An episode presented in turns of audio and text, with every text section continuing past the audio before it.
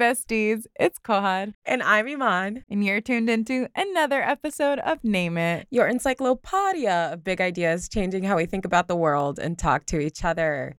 Today, our big idea is drumroll, please.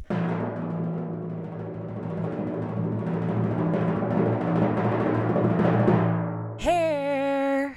And y'all better be ready because Kohar has been I'm ready. talking about hair and telling me everything she wants to put it in this outline every time she has a thought when she comes out of her room. Because we're roomies, if you didn't know. Yes. And Iman is the best roomie ever. Speaking of hair, she's great at doing hair. Thank you. It's such a love language. Thank you. Hair is such a connective tissue between Black women. And being Armenian, I have so many things to say about hair because just being from a group that's constantly described as hairy, Yeah. I'm like, it's the reality. Today I was removing some hair while doing my hair and also listening to Sneak Peek Asha, our bestie's voice recording about hair. And I was like, you know, if hair wasn't so important, like this wouldn't be such a spiritual experience and such a noteworthy experience. And whether it's the recent protests in Iran, whether it's just, I saw something recently. I'm not going to expose any of our opinions about this, but talking about like our childhood trauma about facial hair and like mustaches and unibrows. There's this TikTok about this woman like waxing her little child's unibrow. And I was like, wow, that brought me back to middle school. And just one time I came in yeah. with like scabs on my mustache area because I tried to, to wax my mustache myself in like seventh grade and it just went wrong. And I was like, shit, now I gotta just rock them. Oh my God. I remember So- when Nair, when you would get like Nair burns on your. on I your- never used it because I knew I would burn myself. Literally dangerous. So you get it too. It's like hair is just both this loving, beautiful, medicinal, spiritual experience of connection between, I think mostly in my life, between women, but at the same time, it's associated with a lot of pain. And you and I both have talked about it. We grew up with this idea of beauty is pain. Yeah. And I'm like, damn, why couldn't why couldn't we have had a saying that was like beauty is kind, beauty is Right. loving, Right. gentle. Right. Because it was all those things too. Yeah. And Low key, a bit of redemptive suffering. yeah, Right, yeah, true. That's why we're like this. Yeah. Just like- yeah. For example, the reason why at this time in life, this episode, I'm like, we got to talk about it. Not only is inspired by our great friend, but another Black woman I ran into, my great friend Zaza. Shout out to you, Zaza. She's a PhD student in nursing here at Yale, who I work with at OGSDD, the Office of Graduate Student Diversity Yeah. she just got her hair done after she had gotten it done like just a couple weeks before and i thought Mhm. she'd keep that in for a couple months and when i saw her i was like damn your braids look good she got a whole new hairstyle just cornrows but like many many many cornrows down her back Yeah. so like the whole shebang and i was like how long did it take you you got it done recently she was like oh only five hours That's me. and I'm like, LOL. Only black women talk like that. Like going to the hair salon for us is always what, like a five hour minimum. At least. At least. and that's why it's it's a lot of time spent in these physical spaces Yeah. and talking about hair as a result. Yeah. That Yeah, no, I I relate to that because as somebody that changes my hair literally every 3 to 4 weeks, Mhm. I feel like every single time I change my hair, nobody recognizes me on campus. So it also feels like a new disguise, or a metamorphosis. a metamorphosis, exactly. a transformation. I feel like you're really great at expressing yourself through your hair and your style. You've taught me new hairstyles, the airy bun It's that, I got going. it's that cheer it's that post uh, cheerleading. cheerleading life of braids and updos and I love it. You've that. upgraded my life. But I'm I'm the same way. I will spend five hours doing my hair, and it will feel like no time and so well worth it. But then when I need to sit down and write for five hours, that feels like so painful. I You're- need a better relationship with writing, but that's okay. That's okay. I think, if anything, that made me realize that we experience time differently based on what we're doing, Yeah. based on who we're with, Yeah. based on where our, you know, energy is kind of directed towards. Yeah. And hair is one thing that in childhood used to be kind of excruciatingly long because we'll get into that. I was Yeah. tender headed. So I was like, ah, make Yeah. this stop. Whereas now I love getting my hair done and it does Mhm. feel like a time that's like spiritual and grounding and shedding, like release. Absolutely. All of that leads perfectly into our next segment, Yes. which is part of our case study. Exactly. And as you guys know, before we talk about our big idea, even though we've already had so much to say, we give you guys a case study. And our case study is the segment in the show where we introduce the big idea by talking about an instance where we see it playing out in our everyday lives, our research, or in current events. And hair and the politics around hair is something that is ever present. And we know there's so many different, whether it's a show like the most recent thing, is it called Hair Tales? Hair I think Tales, yeah, with Tracee Hulu Ellis Ross. whether it's that, whether in, you know, the legal sphere, it's the Crown Act, whether it's the recent protests in Iran, hair is always in current events. It's Mhm. always in our pop culture. It's always in our everyday lives because everyone, not actually everyone has it. My dad's bald. Some people don't have hair, but it is this politicized thing. Mhm. And we really wanted to give space to someone, a dear friend of ours, to share her personal everyday life experience with us with a recent hair release ceremony that she held that we were very blessed to be a part of. So, long story short, today we are phoning a friend, just like we had our siblings phone in. Our dear friend Asha, who we went to Dartmouth College with, is going to be sharing her testimony and her personal experience doing what Black women call the big chop, cutting off her hair as she knew it. And in a way, you'll hear it from herself directly, letting go of a part of herself, temporarily at least. Yeah. I remember we were literally in the studio recording an episode, and she was having it at the same time we were recording, and we just wanted to be a part of it so bad that we just had it propped up here as I think we were recording for the wake. So, all that to say is like this was something that included so many people in her life and her loved ones, and was a space to like really show up for her. And I love that. Yes. So, how about we talk a little bit about how it was held? It was on Zoom, first of all. Yeah. And I think we had heard from Asha a little bit prior that she wanted to cut her hair, and we were mm-hmm. in full support because my sibling Gadina actually went through that same thing and wanted to cut her hair. And I was like, oh, I feel like it is such a spiritual transitional experience of just kind of welcoming in the new.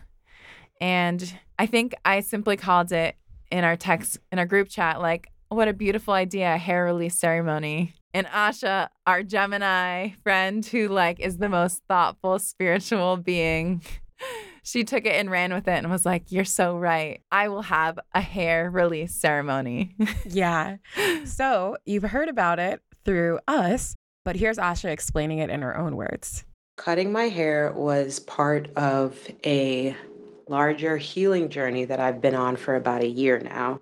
It was around this time in 2021, November 2021, October 2021, where I was really starting to acknowledge and vocalize to myself that there are strong forces in my life that need me to change if I'm going to live a happier and more, um, a life more deeply connected to who I am and meant to be.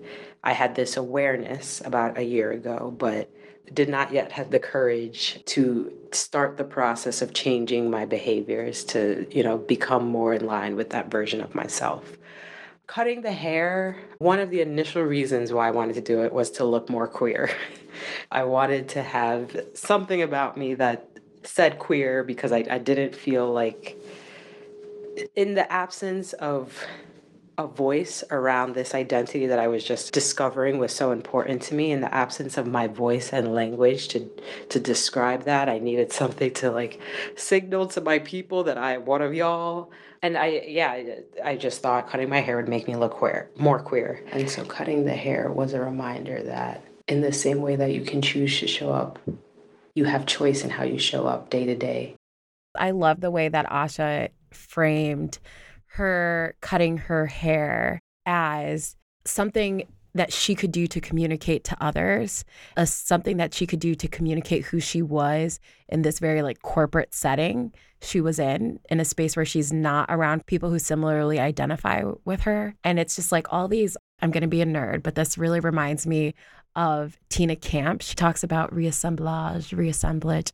I didn't even know it was blage until you oh, said no, it. Oh no, I was just 'Cause it's- exaggerating. Well, no, my mind read it reassemblage. I'm glad you did. li- exactly. So, anyways, missing all language things. But like she talks about how like black folks, and particularly she's looking at these passport photos and how people are dressing and how they're communicating who they are through this photo. You know, it's a passport photo, so you're also communicating who you are through the state and these larger powers. But she talks about how like even the way that you fashion yourself in a photo, or in our case, the way that you change your hair and there's like all the different small, she calls it like quotidian, everyday, normally taken for granted ways that we can reclaim our power and our narrative and refuse the narratives that are out there, like speak back to them. We can refuse them. That's her language and words. Hmm.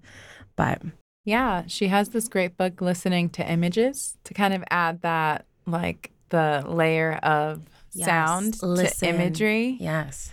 And that just reminded me of John Tehranian. He's this Armenian scholar. Now, I'm a nerd back. we are grad students after all, Yeah. but he's basically this law scholar who studies the late 19th and early 20th century. And he talks about how so many immigrants, when they got to this country, think about the stereotypical, like, my people talk about their grandparents sporting American flags at all times or that type of Yeah. idea. So he calls that performing race or performing specifically whiteness at times. Mhm. And I know that sounds like, what do you mean performing whiteness? Yeah. Because when I first heard it, it can sound confusing or like questioning what that could even mean. But I think it's like what you were just saying by Tina Campt. It's those small ways that you kind of put on like these identities or these identifiers, things that people can see to be like, oh, I know you're part of that group, or I can put you in this category. Yeah. But in the same way, people would do that to perform to be deemed citizens and to be worthy of being in this country. At the same time, a lot of people refuse to do that and are like, I'm not going to conform to the way you want me to look. Exactly. And like cutting your hair and wearing it in a short fro natural style is a way of refusing to perform whiteness. You know, it's about that. It's also about yourself and what you want, but that's always connected to the larger powers that be. And we're going to get into it in terms of the Black Power movement and all of these different ways that hair has been politicized. And I think that's why an everyday act like Asha cutting her hair and also giving herself permission to step into this new phase of life mm-hmm. and let go of this attachment to the past, whether that was just a temporary feeling. I admire her so much because she committed to it and followed through with it and listened to her intuition and that Mhm. intention. Yeah, no, the fact that you bring up intuition and intention, it really makes me think about how, you know, this idea of agency, right? Is that it's like the I that acts, and it's just you choosing and deciding to act. And like Amira Mittermaier has this book called Dreams That Matter, but she talks about how, like, in that understanding, like agency and your choice to do something as just being you fulfilling your own desires and wants doesn't account for the ways that people feel like something beyond themselves, whether or beyond this, you know, material world is also communicating something to them. And like I know people talk about their inner voice as also like their higher self or somebody, something, someone communicating with them. So like I don't know, I think just that for me, obviously, I am a scholar of religion and, and scholar in training, gotta be. Mm-hmm. And Oh, you're a am, scholar, I baby. am, I Please. am. But like how also like taking seriously how spiritual this was and that's you know her how spiritual how religious the, you know distinctions between the terms i could go into it Right. anyway Hair But I is won't. religious for but sure. yeah but exactly exactly the way that she felt through her own body and you know shaping her body a certain way like also was about her own choice but also about something she felt higher to and beyond herself Mm. And, you know, it's no secret that in a lot of indigenous cultures in this country, hair, growing out your hair, it's such a huge thing in our communities. And often after a death in the family or a point of grief, cutting hair, on the other hand, is often an act of the release, but also the commemoration or like the kind of a punctuation is the word that came to mm-hmm. mind for some reason like a point at which you're marking that transition in your life between that before and after. Mm-hmm. And that just speaks to the opposite end. Like, as much as growing your hair is also such this thing that's tied to intuition, Mm-hmm. people say, like, the longer your hair is, the more wise you are.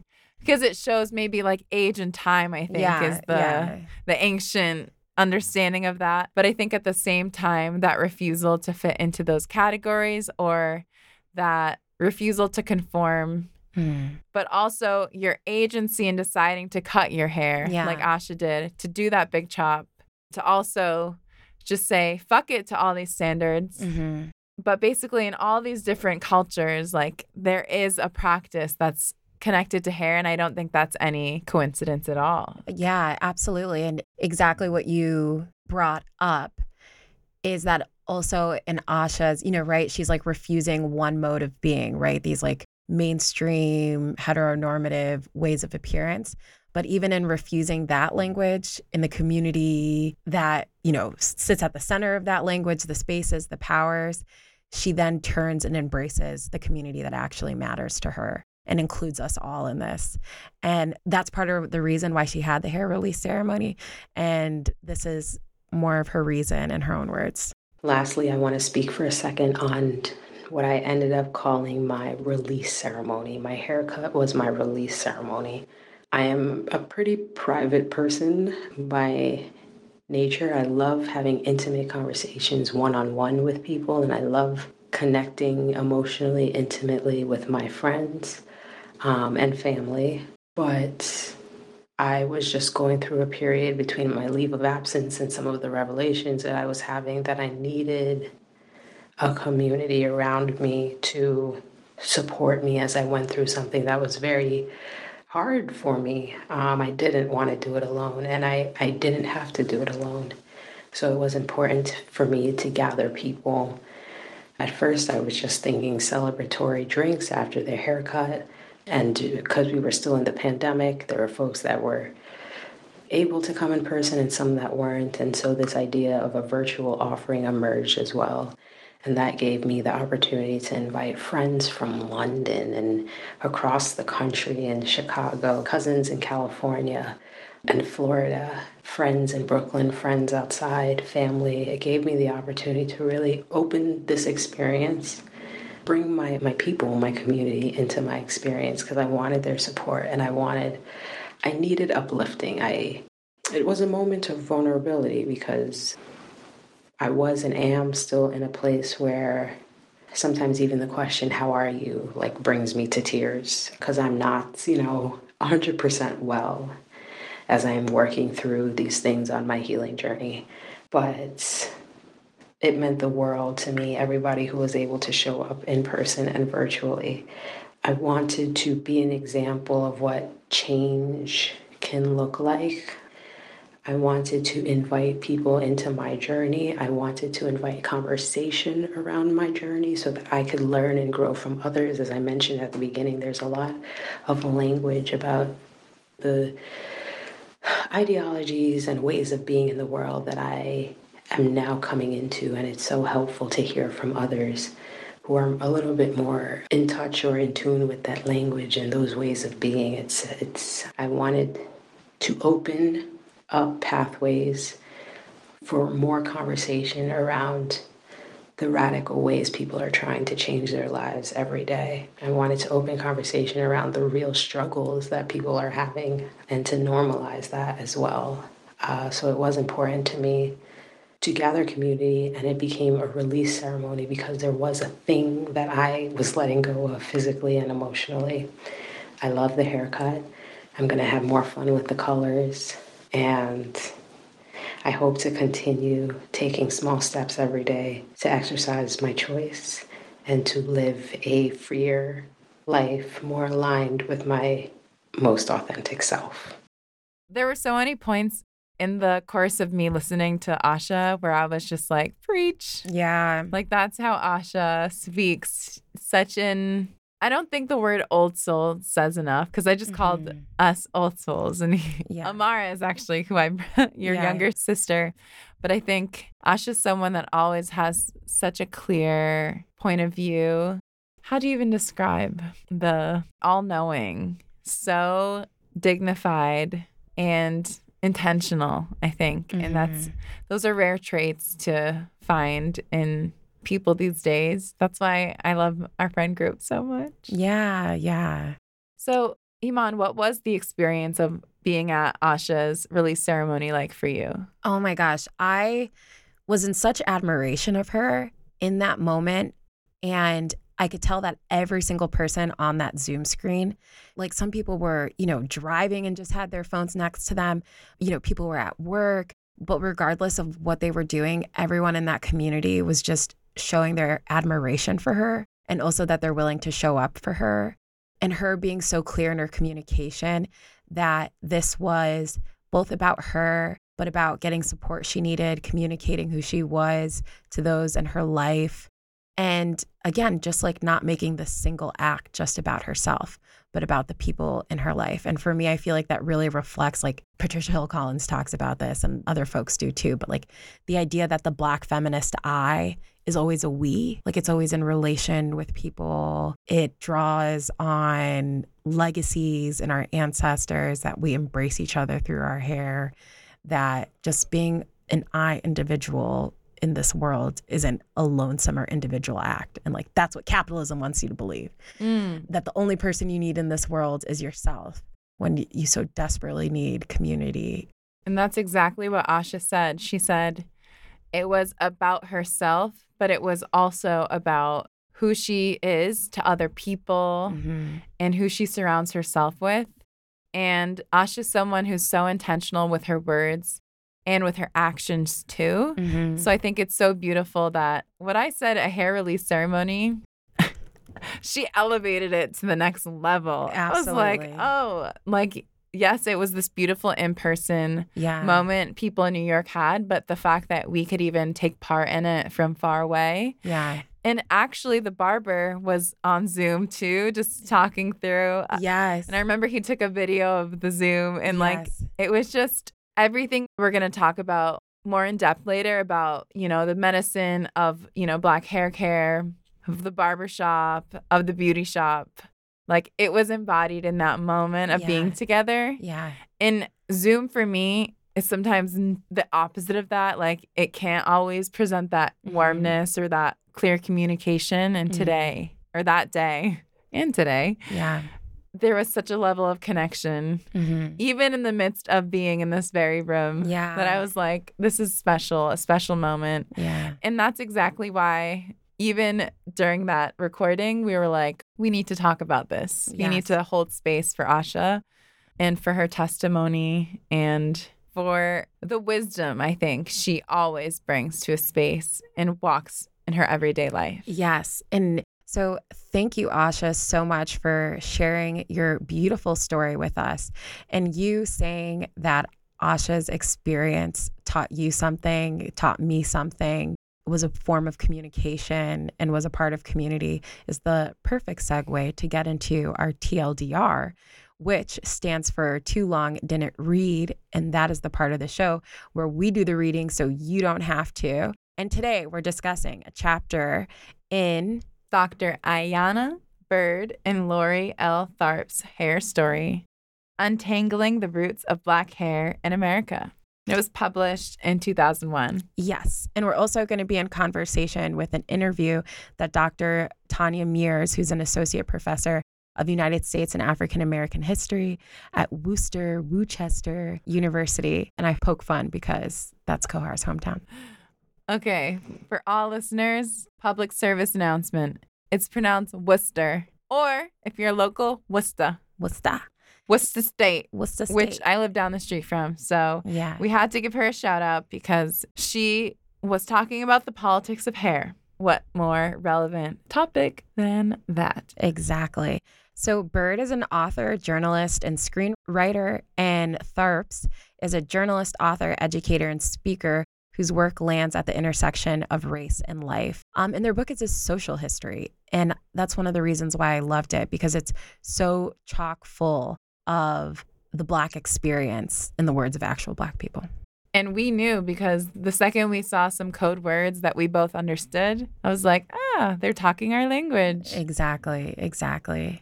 So, Iman, walk us through your encounter with the book. What stood out to you? What struck you most about it? And how did it change how you think about hair in general? Yeah, I loved this book because it's the whole premise of it is talking about how black hair is its own subculture.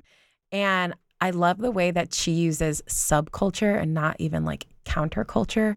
Because for me, like when I think of subcultures, I think of like something, you know, in the traditional sense, like underground, but also something that exists for itself and doesn't always have to be counter to something else.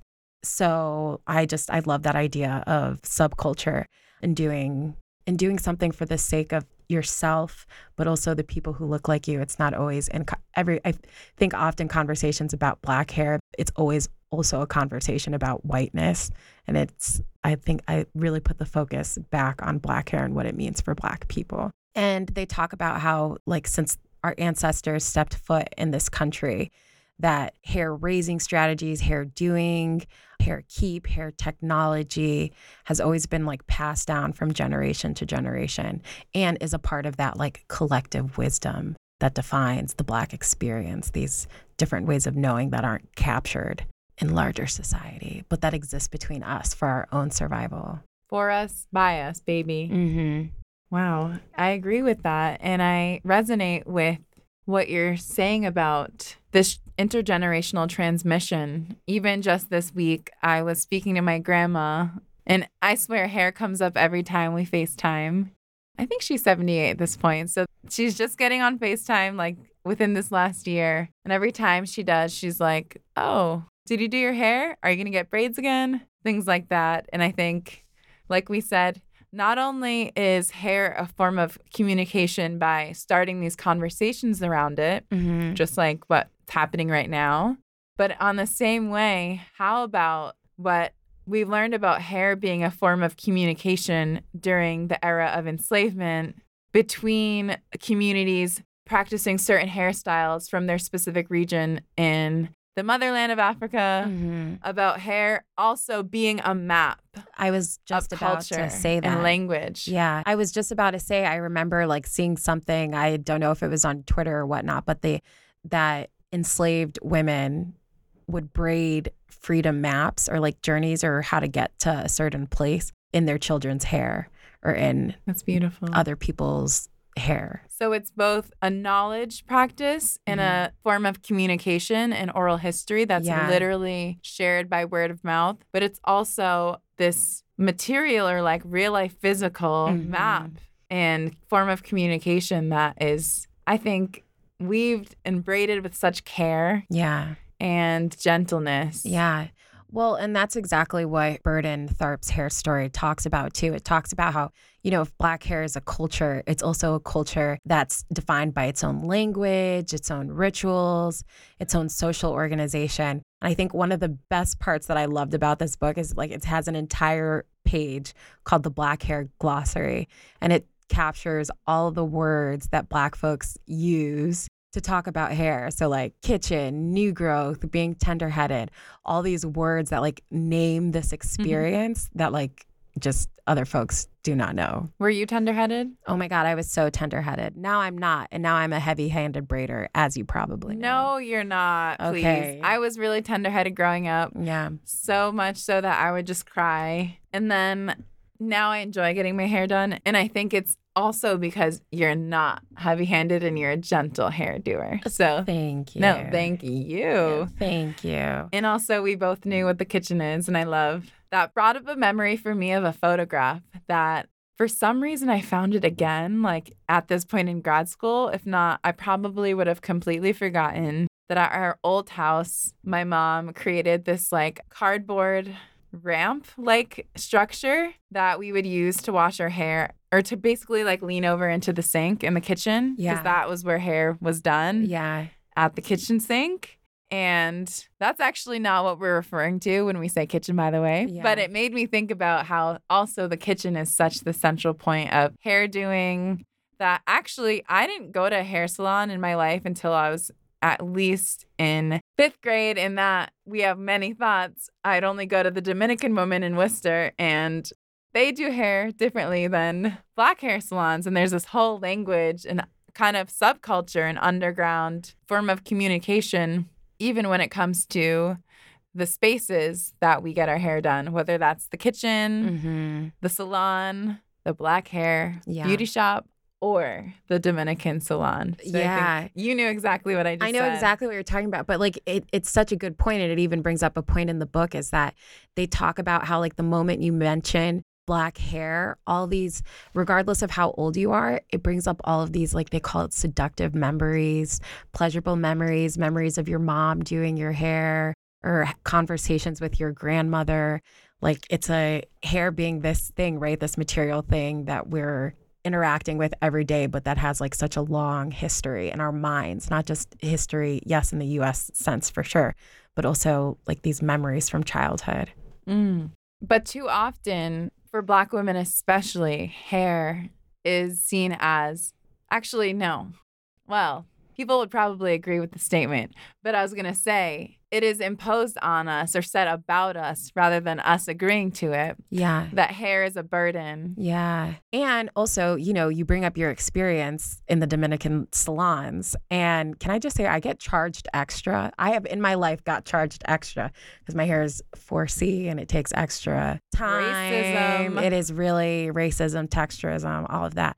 But even like, straightening your hair in the language around that. Like Bell Hooks talks about how even women deciding to straighten their hair is not always about how they want to be perceived in the white gaze, in the male gaze. She actually talks about how the first time for straightening her hair, it was a sign of her transitioning from a girl to a woman. Like for her, it was about like herself and maturity. And that is what like straight hair communicated for her. It wasn't always about Mm. Wasn't for other people. it wasn't exactly. It wasn't about being white. So that brought up what Dr. Tanya Mears said in the article that we read for today was about how Malcolm X, as much as these figures that maybe are revered in some sense for their anti racist efforts, also, you know, we're not always pro Black women in the sense that even black men. Black men. Even back then, black women couldn't win. It was like they would see black women straightening their hair as that, exactly as Mhm. you said, that sign of aspiring to be white or Exactly. to fit into that category. Like we were talking about earlier, performing whiteness. Yeah.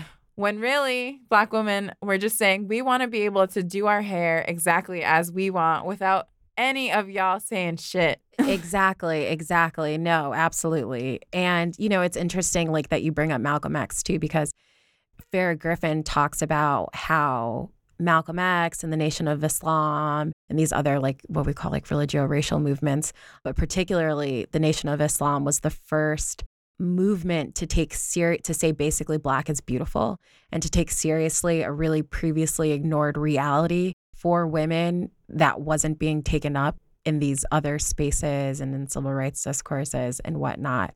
But yeah, you know, the male gaze and men telling how women should look is always, you know, Burdensome, one might say. exactly. which kind of leads directly into another point from the book that we were speaking about earlier Mhm. about black hair being seen as this burden in popular culture, whether it's in the legal sphere with the Crown Act, in employment spaces. Mhm. What is your take on? Yeah, well, I. I think like uh, Hair Stories is such a good book too because it talks about how black hair is a burden, right? Like, and we would think that that means that black hair is a burden because it's burdensome to be black.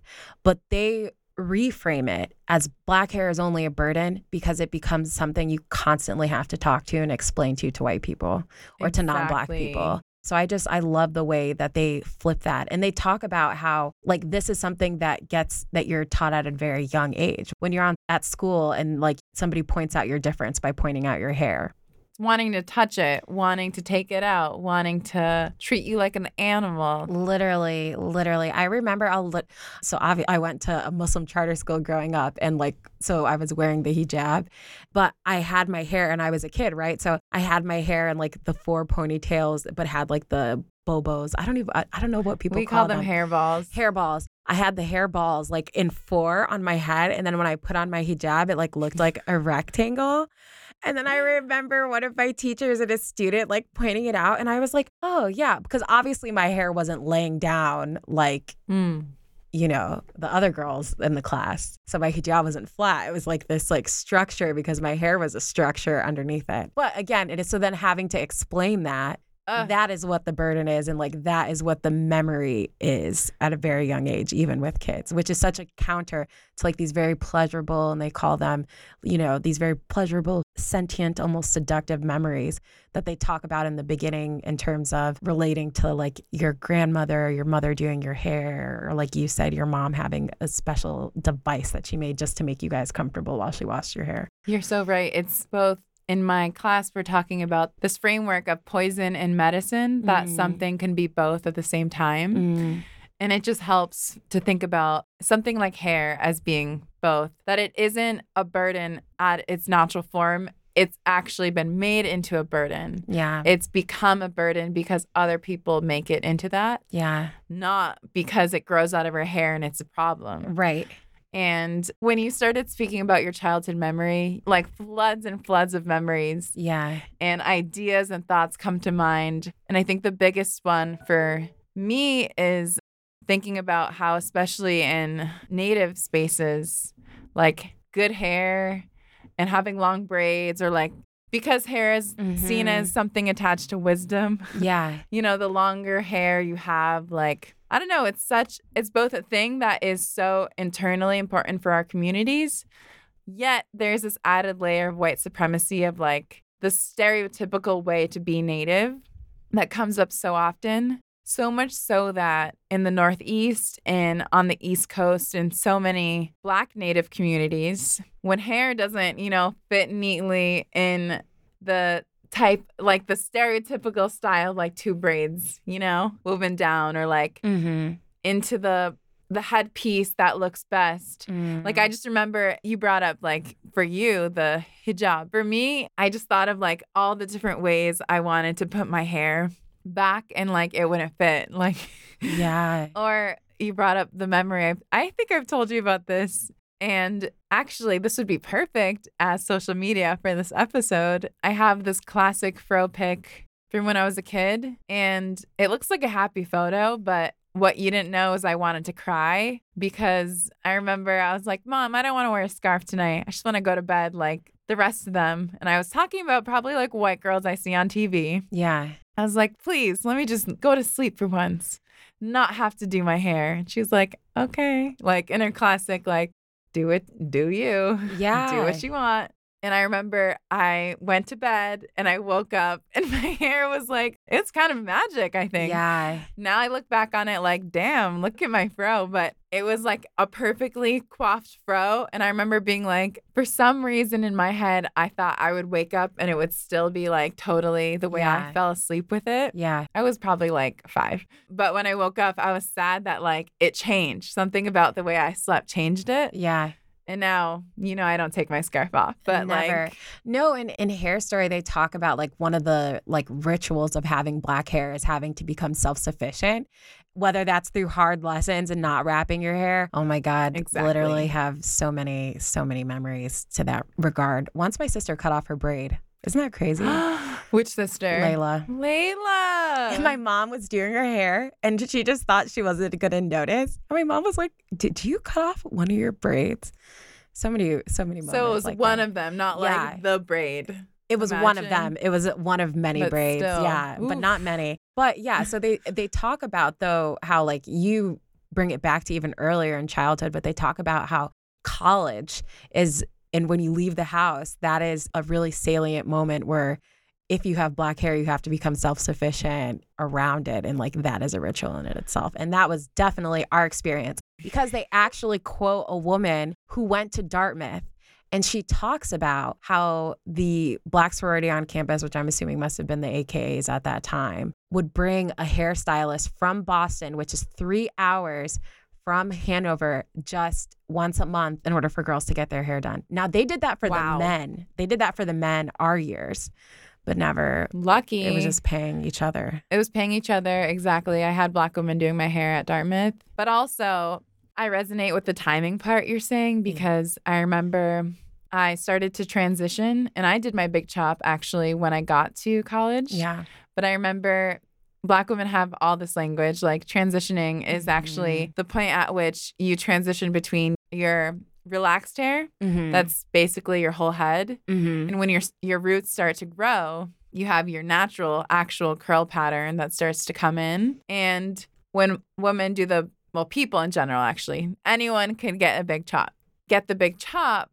It's like kind of saying I'm taking off all those dead ends and I'm not gonna like hang on to them. But I remember for so long I was clinging on to my my hair for like length and I just resonate with what Asha said. I was like, what is it about this? I knew when I straightened it or when I styled it a certain way, like it still seemed long and like professional enough. I remember that word. Like I was just thinking like how am I going to be respected at this school being a first student? I need to look like I can do hair, like look like I can present myself Mm-hmm. when actually I was so cared for by my mom that I just didn't really know what to do. And that's why so much of the language about relaxers, and no shade to anyone that gets relaxers, let's say we are on team, do what you want. And that's the right, whole point. Right.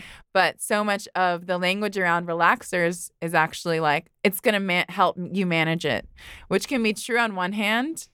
And it is true for me at least. Like back then, my hair was a mm-hmm. lot thinner than what it is now. But at the same time, it can be really reductive and like not helpful when a relaxer is not what you want. Yeah. Like at Dominican hair salons, when they're like, oh, you need this, it'll help, it'll help. Yeah. And it's like, that's chemicals that are going to burn my scalp. Been through it, done right, that. Right. But I stopped at age 18 because I was like, it hurts. And I like want to see what my hair looks like. And I remember it was an uphill battle, but I will say, an, in a nice moment of reflection, it wasn't until like this season of life and living with you, Iman, that I feel like way more connected with my natural hair because braids for a minute were my thing. Low key, gonna get back at that. No shade to braids, love braids. Mhm.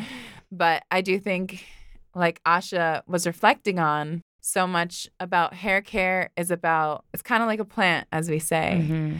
It's about patience, it's about consistency, it's about steady watering, and just that gentleness, care, and kindness Mhm. that it takes to grow a big plant. Like you're not. You're not going to speak those negative affirmations to your plant, will you? Just so you know, Car's pointing at me, being like, "You're not going to speak your negative affirmations," because obviously I'm working on all my affirmations. Ah, Um, I didn't even mean. I'm just look at me. I just speak with my hands too much. No, no, no, no, no. And I'm taking it. No, I remember you. I remember once you told me like our hair teaches us lessons. And I literally every single time I'm doing my hair, I think about that like patience, time, letting things turn out just the way that they turn out. But you like your point that you're bringing up though, like that is connected to like it wasn't that it was a burden to maintain, it was also the burden of trying to communicate your professionalism in a space, which I think it brings up exactly like all the recent stuff around the Crown Act. Exactly. So Dr. Tanya Mears speaks about this exact topic about Black women and hair as being something, even in our modern world, as being unprofessional in different corporate settings and also in academia. Let's talk about it. Let's name it. Yeah. And I think this conversation is especially timely because some of you might have heard about the Crown Act, which is a California law that many different states are now taking up. I'm not sure if it's passed in I, it passed in California. Yeah, I know it I, I passed, think in a few other states. I think I saw something that said like 19 states had also taken it up. Amazing. Yeah. So I had heard about it in more like this general sense, Mm-hmm. but that's why when I saw California, I was a little surprised because it's no longer such a local discussion. It's been raised to this more national level. And this law basically prohibits discrimination based on hairstyle and hair texture by extending protection under the FEHA and the California Education Act. And this is the first legislation passed at the state level in the United States to prohibit such discrimination. Mm-hmm. And this was in 2019, by the way, in July. And I wanted to bring the point up about the Crown Act in particular in connection with Dr. Tanya Mears' work from Worcester State because she brings up this idea of colorblind racism. And this isn't to say that the Crown Act and the grassroots activism that went into the Crown Act is a bad thing in any way, but it is more about the level of attention and care and kind of closeness we should take when we read and hear news like this. So she brings up colorblind racism because it's this form of racism that does not attend to our differences. Instead, it'll kind of, you've heard it, all lives matter. Mm-hmm. Like it's this blanket statement that Mhm. says that all hair matters. Mm-hmm. This is an important conversation to everyone. Mm-hmm. And maybe you've seen it on that level about all lives matter, why saying that does not attend to the specific issues that are happening to black trans women, for example. So in this case, even you see how the Crown Act, even though it's such a it's a win on a institutional and legal level, it is not speaking directly to black women and responding to their specific experience. Yeah. Instead, it is a colorblind piece of legislation, Yeah. like so many pieces of legislation today Yeah. that are actually like our US Constitution written to say like all men are created equal Mm-hmm. without saying like except for you people. Yeah. That fine print you might say, that elephant in the room. Like what even though when people hear the Crown Act, they're thinking about braids or like a fro, Mm-hmm.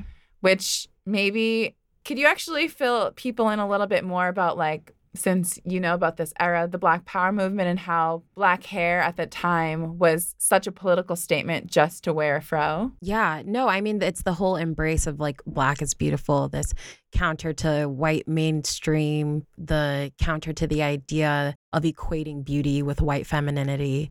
And that's what a huge part of the Black Power movement, all the different organizations that comprise that, SNCC, the Black Panther Party, the Nation of Islam, all these groups were similarly talking about like a black aesthetic, like a black way of being and looking.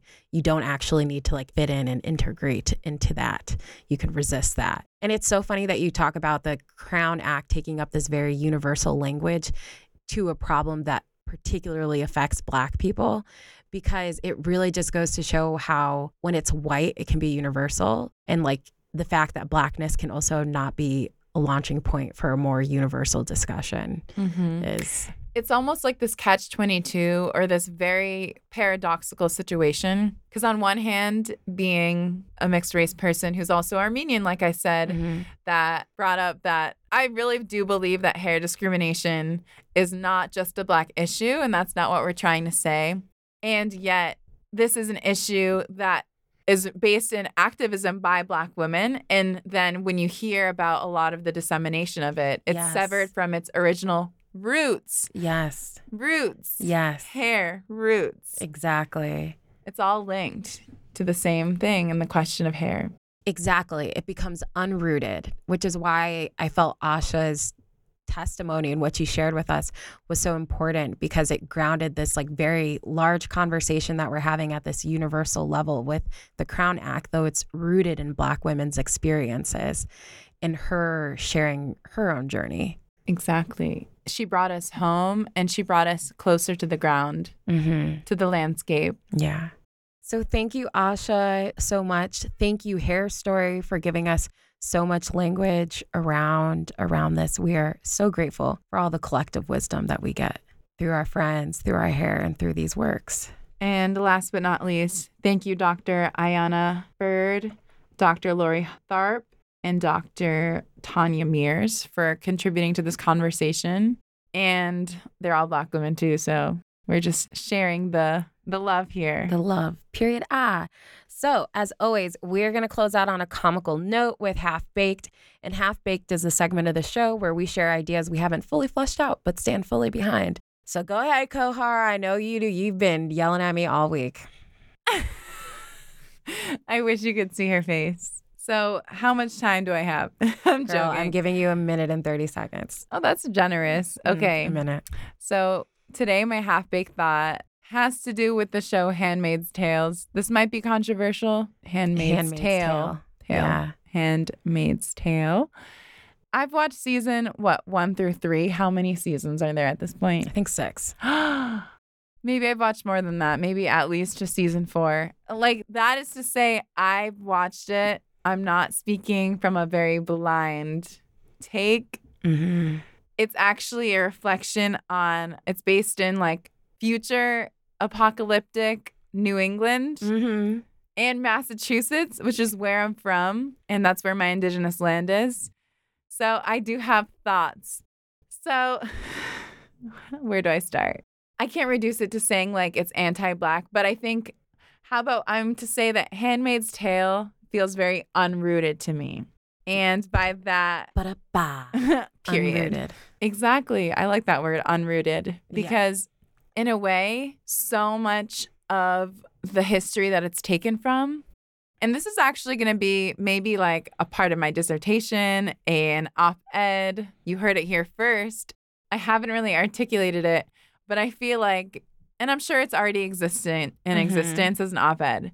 But so much of what it's drawing from historically, whether it's like the instruments of torture, racial terror, gender Mutilation. mutilation and rape is directly taken from what happened to black women. Yeah. The story's plot is drawn from the plot of The story's plot is the plot of.